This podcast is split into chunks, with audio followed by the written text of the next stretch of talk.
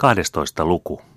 Muutamien seikkailujen jälkeen palaan Ahvenanmaalle, jossa teen epätoivoisen ratsastusretken pelastaakseni morsiammeni. Palattuamme siis edellisessä kerrotulta retkeltämme Perniöön, yhtyi meihin taas Vänrikki Saalman sekä muutamia muita kotiseudulleen hajaantuneita entisiä sotilaita, joten meitä lopulta oli seitsemänmiehinen joukko. Retkeilimme sitten pohjoiseen päin ja saavuimme Tammelan pitäjään. Täältä kaappasimme kenraali Robert Brucein lähettämän postin, jota kaksi rakunaa oli viemässä päämajaan. Sen jälkeen jouduimme samassa pitäessä taisteluun 60-miehisen venäläisjoukon kanssa. Siinä oli eräs välskäri rykmentin Kirstun kanssa ja hänellä saattojoukkona kahdeksan kuudetta miestä erää luutnantin komennossa. He olivat matkalla Hämeenlinnasta Turkuun päin. Saimme heidän tulostaan kuulla pitäjän kappalaiselta Okseeniukselta ja päätimme hyökätä tuo lähes kymmenkertaisen vihollisjoukon kimppuun. Kuinka monta niitä ypäjäläisiä olikaan, jotka sinä kerran heinätalkoissa löit käpälämäkeen? Kysyin Juholta odotellessamme vihollista erään avaran niityn laidassa Haaviston kylän alla. Seitsemän, vastasi Juho vakavasti, lisäten heti perään vaatimattomasti. Mutta minä olinkin silloin juuri parhaillaan nousuhumalassa. Sepä se, sanoin. Nyt sinulla ei ole edes nousuhumalaa ja meidän olisi yritettävä seitsemän kuuttakymmentä vastaan. Siinähän tulee vähän päälle kahdeksan miestä yhtä vastaan. Mitä sarvelet? No, sittenpähän nähdään jahka on yritetty, vastasi Juho rauhallisesti. Kohta tämän sanavaihtomme jälkeen tuli vihollinen näkyviin. Annoimme heidän marssia kohdallemme ja hyökkäsimme sitten hurraata huutaen pitkässä rivissä päin vihollisen kylkeä – Ensihämmästyksestä toinuttuaan ja nähtyä meidän harvalukuisuutemme, muodostivat viholliset nopeasti rintamaan meitä kohti ja ampuivat kolme yhteislaukausta peräkkäin, niin että kaksikymmentä heistä laukasi pyssynsä aina kerralla. Me heittäysimme pitkäksemme, eikä meistä kukaan edes avoittunutkaan, paitsi että yksi kuulista hipasi kersantti Holmgrenin saappaa vartta. Karkasimme heti laukausten vaiettua pystyyn ja hyökkäsimme eteenpäin. Vasta aivan lähellä pysähdyimme ja ammuimme mekin vuorostamme yhteislaukauksen. Meidän muskettimme olivat ladatut kolmella kuulalla ja vaikutus oli viholliselle sangen tuhoisa. Toistakymmentä heistä kaatui ja jäljellä olevat joutuivat mitä suurimman sekasorron valtaan. Mutta me hyökkäsimme miekoja ja pistimme vitkastelematta heidän kimppuunsa. Kyllä kelpaa, huusi Juholle, nähdessäni hänen hartiavoimin huhtovan ympärilleen kuin kasken kaatajan. Taistelu oli pian päättynyt luutnantti, yksi aliupseeri ja 50 sotamiestä jäi tielle virumaan. Ainoastaan välskäri pääsi kahdeksan miehen kanssa pakoon meidän huolimatta heitä liioin ajaa takaa. Saaliksemme jäi rykmentin kirstu, kaikki heidän rensselinsä ja viittansa sekä muutamia hevoskuormia sekalaista tavaraa. Taistelupaikalta poistuessamme tapasimme pastori Okseeniuksen, joka kysyi minulta montako miestä olin taistelussa menettänyt. Vastasin, etten yhtään ainutta – Silloin lupasi hän ensi sunnuntain Jumalan palveluksessa urkkiain huomaamatta kiittää Jumalaa, joka niin harvalukuiselle joukolle oli antanut sellaisen voiton. Tämän jälkeen tuhosimme pienempiä rakunajoukkoja Somerolla, Vihdissä ja Lohjalla. Kulimme sitten Tenholaan ja Hankoniemeen, jossa Ruotsin saarilaivasto silloin oleskeli amiraali Vatrangin komennossa. Täältä menin amiraalin määräyksen mukaan uudestaan tiedustelulle Turkuun – Musketit ja granaatit käsissä kävin tovereineni yösydännä Turussa, jossa silloin majaili muun muassa 2000 kasakkaa. Aamulla saimme Nantalista veneen, jolla saaristossa risteellen ja vihollisten kalereja vakoillen kulimme Rymättylän, Nauvon ja Kemiön kautta takaisin Hankoniemeen, josta laivasto sillä välin oli lähtenyt tiehensä minun ehtimättä antaa amiraalille ilmoitusta. Täältä menin sitten Ahokkaan kanssa Perniönlahden perukkaan, josta otimme kosken tehtaan rautaproomun ja kulimme sillä Veenöön saarelle. Sinne olimme keväällä jättäneet neljä hevosta. Sijoitimme ne nyt proomuun, hankimme purjeet ja lähdimme viilettämään Ahvenanmeren yli Tukholmaan, jonne saavuimme onnellisesti elokuun kymmenentenä päivänä. Täällä sain nyt kuulla, että se pieni joukko meikäläisiä, joka oli ollut Ahvenanmaalla, oli vetäytynyt kokonaan Ruotsin puolelle, ja että vihollisia oli ilmestynyt Ahvenan mantereellekin. Olin nyt kuin tulisilla hiilillä ja tahdoin mitä pikimmin päästä sinne. Kärsimättömyydessäni menin Kreivi Toben puheelle, hän kun nykyään oli Suomen asian ylijohtomies, ja hän komensikin minut tahokkaan ja kahden sotamiehen kanssa Ahvenanmaalle. Oli kuulas elokuun päivä, kun saavuimme Ekkeröön rantaan. Hyppäsin heti maalle päästyäni hevosen selkään ja ajoin täyttä neljä siihen taloon, jossa Riika asui. Portailla tuli talon emäntä minua vastaan ja Riikaa kysyessäni purskahti hän itkuun. Aavistin heti mitä pahinta ja uudistin kiivaasti kysymykseni. Minkä vaikeroinniltaan saattoi, selitti nyt emäntä, että toissapäivänä oli tänne tullut yhtäkkiä pienoinen joukko vihollisia, jotka olivat ryöstelleet taloissa ja vieneet Riikan vankina mennessään. Muita vankeja eivät olleet ottaneet. Olivatko viholliset rakunoita vai jalkamiehiä, ja kuinka paljon heitä oli, tiedustelin edelleen. Heitä oli ollut vain kymmenisen miestä ja ainoastaan päällikkö oli kulkenut ratsain. Viholliset olivat tulleet niin odottamatta taloon, ettei Riika ollut ehtinyt mennä piiloon. Päällikkö oli katsonut häntä pitkään ja alkanut sitten puhua venäjäänsä, johon Riika ei ollut kuitenkaan mitään vastannut. Sitten oli päällikkö huonolla ruotsin kielellä kysynyt emännältä, oliko Riika hänen tyttärensä, johon emäntä oli myöntäen vastannut. Vai teidän tyttärenne, kyllä varmaankin, oli päällikkö vastannut ilkeästi nauraen ja käskenyt sitoa Riikan kädet. Ryöstettyään sitten mitä käsinsä saivat ja murrettuaan kirstut ja kaapit auki, olivat he lähteneet tiehensä kuljettaen keskellään Riikaa. Sanokaa Löfingille terveiseni ja että kuolen häntä muistellen ja hänen puolestaan rukoillen, oli Riika pois vietäessä huutanut itkien emännälle, joka omalta itkultaan ei ollut kyennyt mitään jäähyväisiksi sanomaan. Saatuani nämä lamauttavat tiedot vaikertelevalta emännältä, hyppäsin uudelleen ratsulleni ja lähdin ajamaan itärannalle. Täällä kuuli vihollisten myöhään toissa iltana kulkeneen salmen yli Hammarlandin puolelle. Menimme vitkastelematta lautalla yli ja jatkoimme tiedusteluja.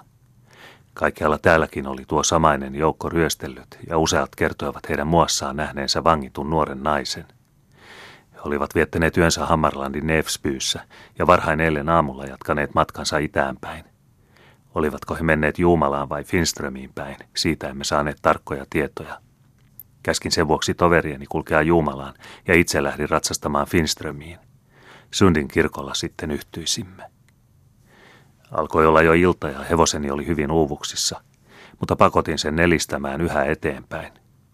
Iltapimeässä saavuin Finströmin kirkolle ja kuulin tuon samaisen vihollisjoukon vankineen kulkeneen tätä tietä ja jatkaneen matkaa Saltviikkiin mutta minun oli pakko ensin leputtaa hevostani ennen kuin kykenin taka-ajoa jatkamaan.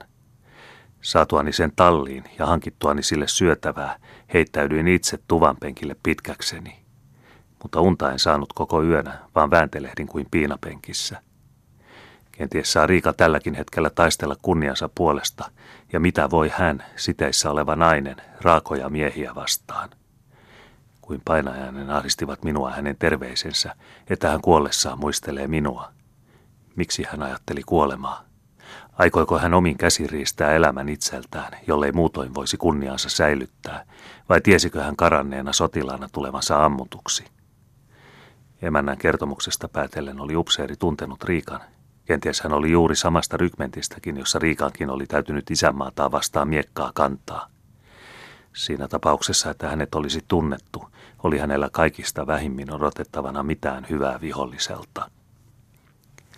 Tällaiset ajatukset risteilivät koko yön polttavina päässäni, ja tuskin alkoi aamu hämärtää, kun nousin satulaan ja lähdin yli peltojen ja läpi metsien kiidättämään suorinta tietä Saltviikkiin. Täällä sain kuulla vihollisen olleen eilen iltapäivällä ja lähteneen sitten sundiin päin. Kaikkialla valitettiin heidän ryöstelleen ja varsinkin päällikön käyttäytyneen vallattomasti. Kun hevoseni oli hetkisen puhaltanut, lähdin samaa vauhtia jatkamaan Sundin kirkolle, jossa olin jo tunnin päästä. Täällä oli jo vihollisjoukko viettänyt yönsä ja lähtenyt aamulla itärannikolle päin. Käskin kyläläisten ilmoittaa tovereilleni, jotka eivät vielä olleet ehtineet Sundiin, että he tulisivat perässäni Sunshärin saarelle. Painoin sitten taas kannukset ratsun kylkeen ja olin vajaan tunnin päässä hultassa – Tätä olivat viholliset noin tunti sitten kulkeneet Sunshäriin pakotettuaan erään talollisen viemään heidät jaalallaan yli. Kun Lahdella kylän alla näin keinua vielä kaksi jaalaa ja sain kuulla toisen jaalan omistajan olevan kotona, menin oitis hänen luokseen ja pyysin häntä viemään minut heti Sunshärin puolelle. Hän epäröi ja asetti kaikenlaisia esteitä, mutta kun minä kärsimättömyydessäni panin hänet lujalle, suostui hän vihdoin. Etelästä puhalsi navakka tuuli – eikä kestänytkään kauan ennen kuin minä hevosineni nousin Sunsharin rannalle. Viskattuani Jaalan kaikki mukanani olevat rahat painoin taas kannukset hevosen kylkeen ja lennätin täyttä karkua Lööföön taloja kohti. Tultuani ensimmäisen portille näin pihalla kolme kantamuksilla varustettua venäläistä sotamiestä sekä upseeri, joka juuri oli nousemassa hevosen selkään. Tempasin paikalla toisen pistooleistani ja laukaisin sen lähimpään sotamieheen, samalla kun hevosellani ajoin toisen nurin. Ennen kuin kuitenkaan ehdin käydä upseerin kimppuun, painoi hän kannukset hevosensa kylkeen ja lensi täyttä karkua toisesta solasta pakoon. Kolmas sotamies viskasi aseet luotaan ja pyysi armoa. Hyppäsin satulasta ja ajoin hänet hevoseni jalkoihin suistuneen toverinsa kanssa talliin, jonka oven telkesin ulkopuolelta. Hyökkäsin sitten miekka ja pistooli kädessä sisällä. Siellä oli vain pari kuolemaisilleen pelästynyttä naisihmistä, jotka sanoivat kylässä olleen vain nämä neljä venäläistä. Vangitusta naisihmisestä eivät he tienneet mitään. Palasin kiireesti pihalle, hyppäsin uudelleen satulaan ja lähdin ajamaan upseerin jälkeen. Saavutin hänet lähellä Vargaattaa ja huusin hänelle venäjäksi, että hän antautuisi. Hän vilkaisi taakseen, pysäytti ratsunsa ja huusi vastaan. Katsotaanhan kuka tässä antautuu. Samalla ajoi hän täyttä neljää päin heiluttaen miekkaansa. Laukaisin pistoolini ja haavoitin hänen vasenta kättänsä. Mutta pistoolin olin äsken kiireessä ladatessani pannut liian paljon ruutia, joten se lauetessaan lensi ilmaan. Ennen kuin toista pistooliani ehdin ojentaa vastustajaani kohti, kompastui ylen uupunut hevoseni ja kaatui nurinniskoin, jolloin minun toinen jalkani jäi sen alle. Siinä asennossa laukaisin nyt jäljellä olevan pistoolin ja aivan edessäni olevan vihollisratsun rintaan niin, että se suistui polvilleen. Vastustajani oli kuitenkin nopeammin jaloillaan ja oli vähällä ehtiä lävistää minut miekallaan. Mutta viime hetkessä sai riuhtaistuksi jalkani irti, kavahdin pystyyn ja miekkani sivaltaen torjuin uhkaavan piston. Säilämme halkoivat nyt ilmaa ja kalskahtelivat toisiaan vasten ainakin neljännestunnin mutta lopulta alkoi vastustajani askel askeleelta peräytyä. Heitti sitten yhtäkkiä miekkansa jalkoihini ja hoki takaperin hyppien. Pardon, pardon, samalla kun hän viskasi eteeni suuren ja täysinäisen rahakukkaron.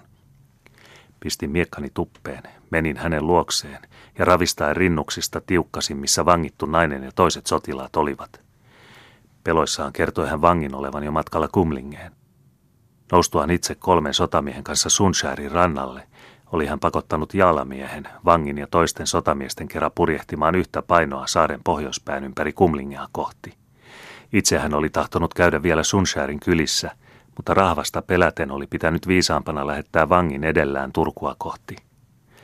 Kysymykseeni mitä varten he olivat vanginneet turvattoman naisen, vastasi upseeri varmasti tunteneensa hänet samaksi tytöksi, joka oli ollut rakuunana hänen omassa rykmentissään, mutta sitten suomalaisten sissien avulla päässyt karkuun.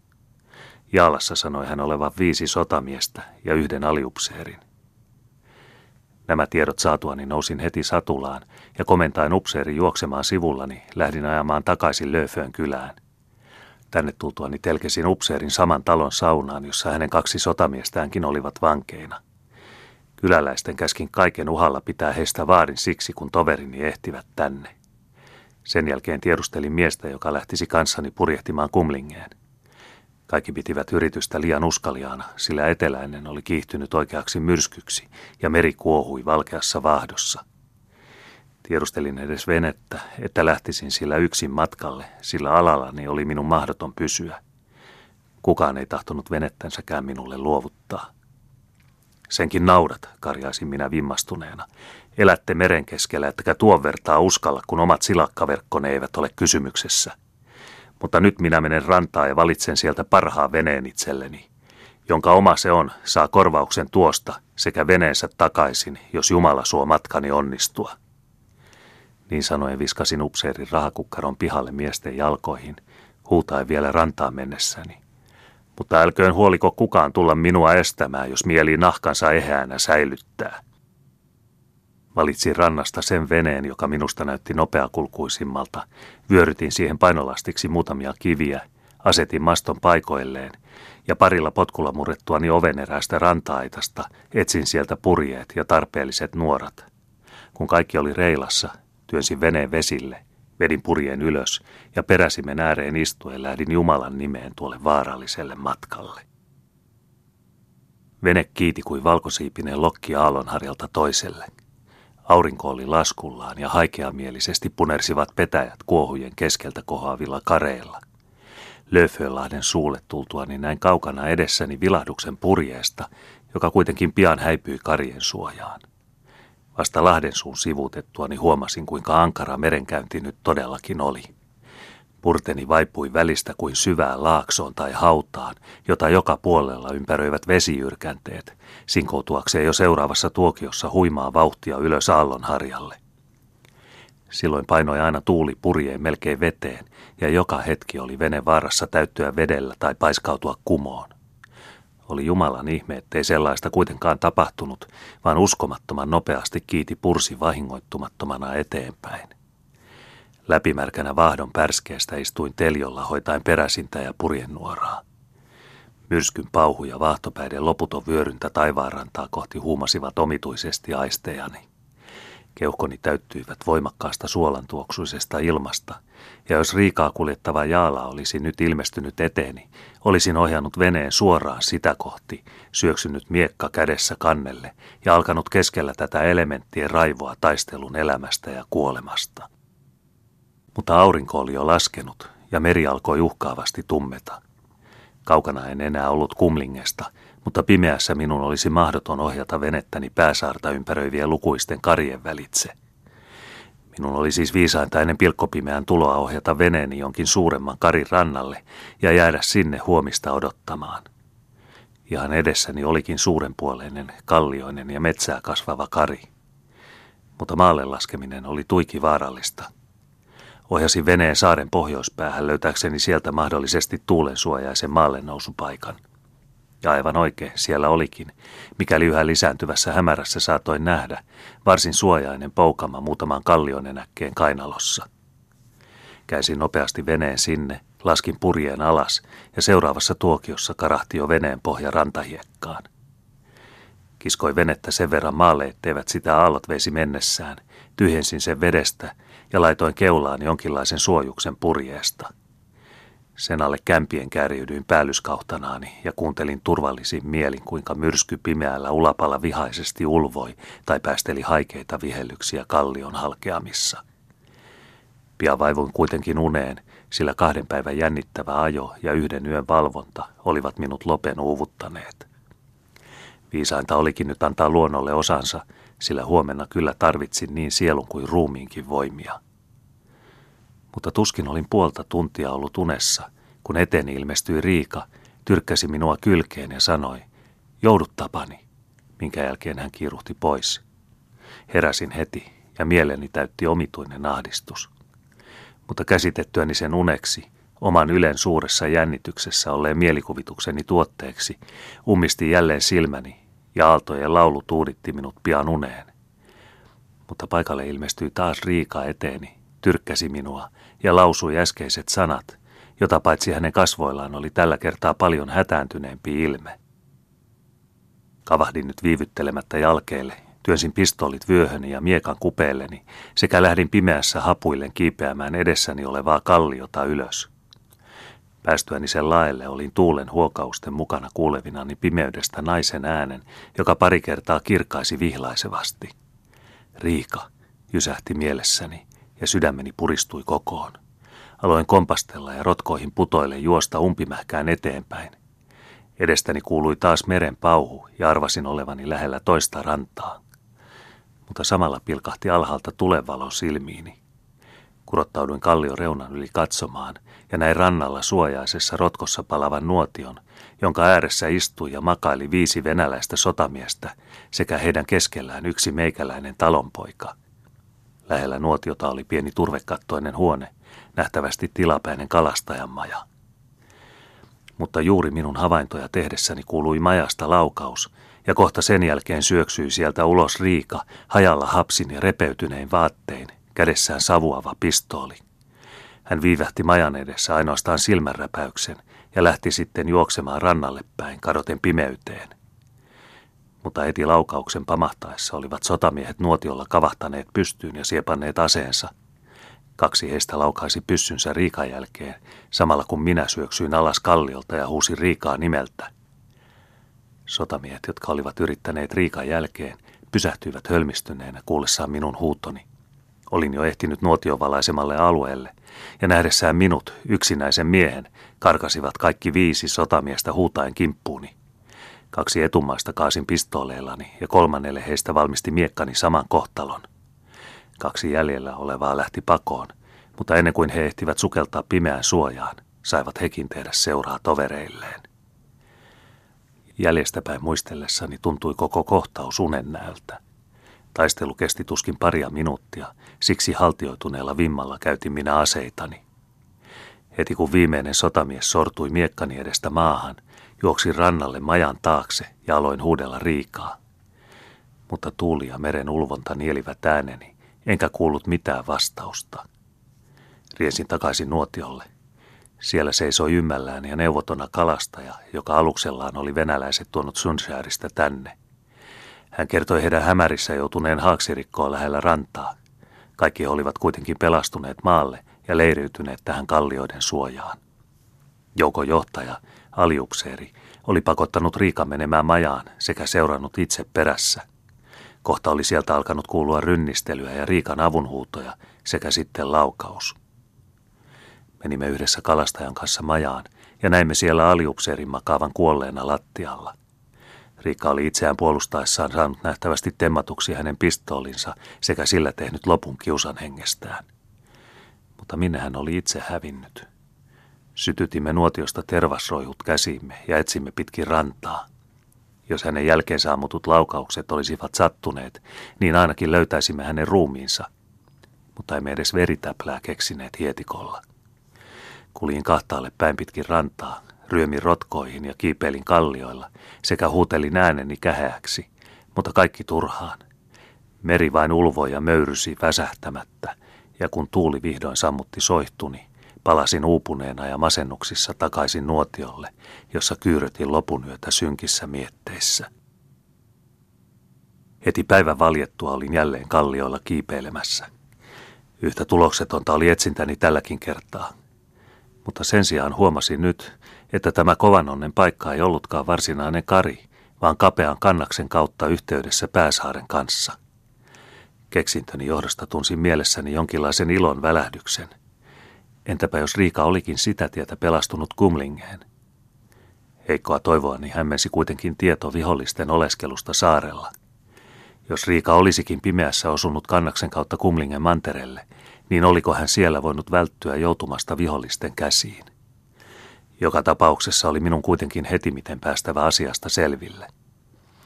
Ilmoitin kalastajalle lähteväni pääsaarelle Riikaa etsimään, ja kun hänellä ei ollut tilaisuutta takaisin paluuseen muutoin kuin minun veneelläni, lähti hänkin mukaani. Risteilimme sitten koko päivän Kumlingen metsissä, missä tapasimme useita piilottelevia kyläläisiä. Heiltä saimme ruokaa sekä tietoja vihollisten hommista, mutta Riikasta ei yksikään tiennyt mitään. Nyt alkoi minussa varmistua se, mikä jo tulisohtujen valossa Riikaa etsiessämme oli mieleeni välähtänyt, että hän nimittäin oli epätoivoissaan syöksynyt mereen.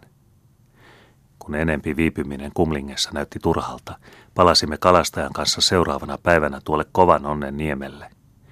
Täällä kuljin vielä pitkin rantoja, kahlasin veteen ja kurkistelin kivien väliin, löytäkseni edes hänen ruumiinsa ja kuljettaakseni sen lepoon siunattuun maahan. Istuin pitkän aikaa rantakivellä ja tuijotin raskain sydämin tyntyvälle merelle, joka kenties kätki syliinsä onnettoman rakastettuni. Vihdoin muistutti kalastaja minua paluumatkasta. Koneellisesti seurasin häntä veneeni luo, jonka työnsimme vesille, ja lähdimme auringon länteen painuessa purjehtimaan takaisin Sundshäriin.